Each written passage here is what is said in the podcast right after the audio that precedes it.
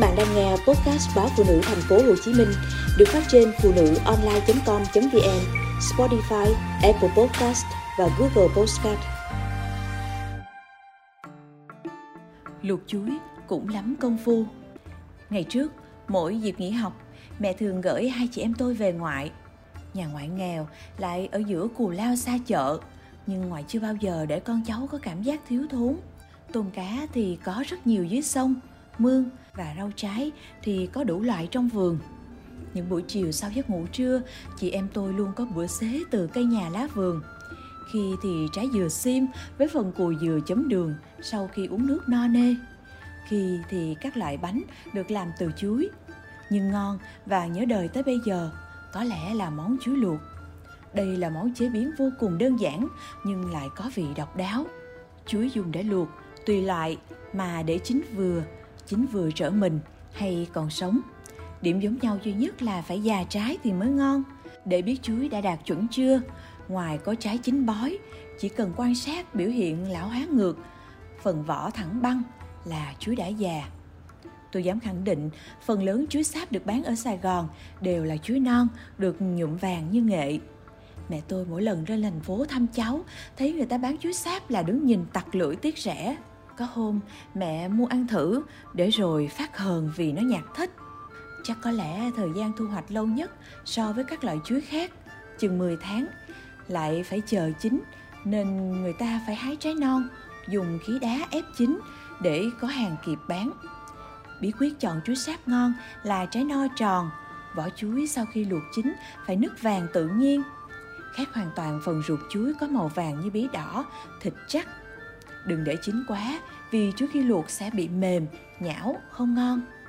Thêm điểm cộng nữa là phần thân và bắp chuối sáp, bào để làm gỏi, rau trộn cũng được đánh giá là số 1. Không phải do số lượng ít mà là vì nó rất ngon.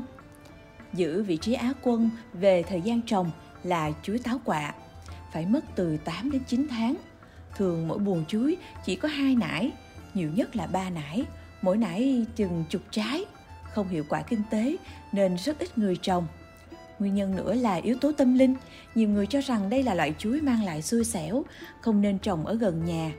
Mỗi khi chuối trổ buồn sẽ phát ra những âm thanh khiến nhiều người sởn da gà. Người miền Tây hay nói đùa, nhà nào không muốn gả con gái thì chỉ cần thách cưới nhà trai bắt chuối táo quạ. Xem ra còn khó tìm hơn sính lễ sơn tinh thủy tinh đi cưới vợ vì cái sự khác người, chỉ chỗ buồn chứ không chỗ bắp, rồi từ từ ra nải như những loại chuối khác. Do thân mềm nên dù trái ít, vẫn phải dùng giá chống để chuối không bị gãy. Chuối chín hấp hay luộc rất ngon, dẻo và ngọt. Khi nấu phải cột dây để mật chuối tươm ra không bị bung bét. Do trái to nên ăn phải cách khoanh để lành ăn dần. Những năm gần đây chuối táo quạ được giá nên người ta đã trồng nhiều hơn. Còn chuối xiêm hay gọi là chuối sứ, nếu muốn luộc phải 4 phần chín, 6 phần sống thì chuối mới ngon và dẻo. Nếu sống quá thì sẽ bị nhạt và chát, còn chín quá thì bở không ngon. Chuối sau khi luộc có thể ăn ngay hoặc sắc lát, trang thêm nước cốt dừa. Rắc thêm ít đậu phộng thì sẽ thành món chuối xào béo ngậy nhưng không ngán như chè chuối. Riêng chuối già, sau khi hạ buồn, nếu muốn luộc thì ngâm dưới mương cho ngập nước qua đêm sẽ ngon hơn.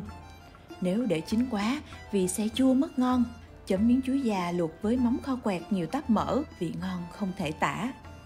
Chắc vì ngon và độc nên giờ nhiều thực đơn của nhà hàng Sài Gòn có thêm món ăn dân dã này.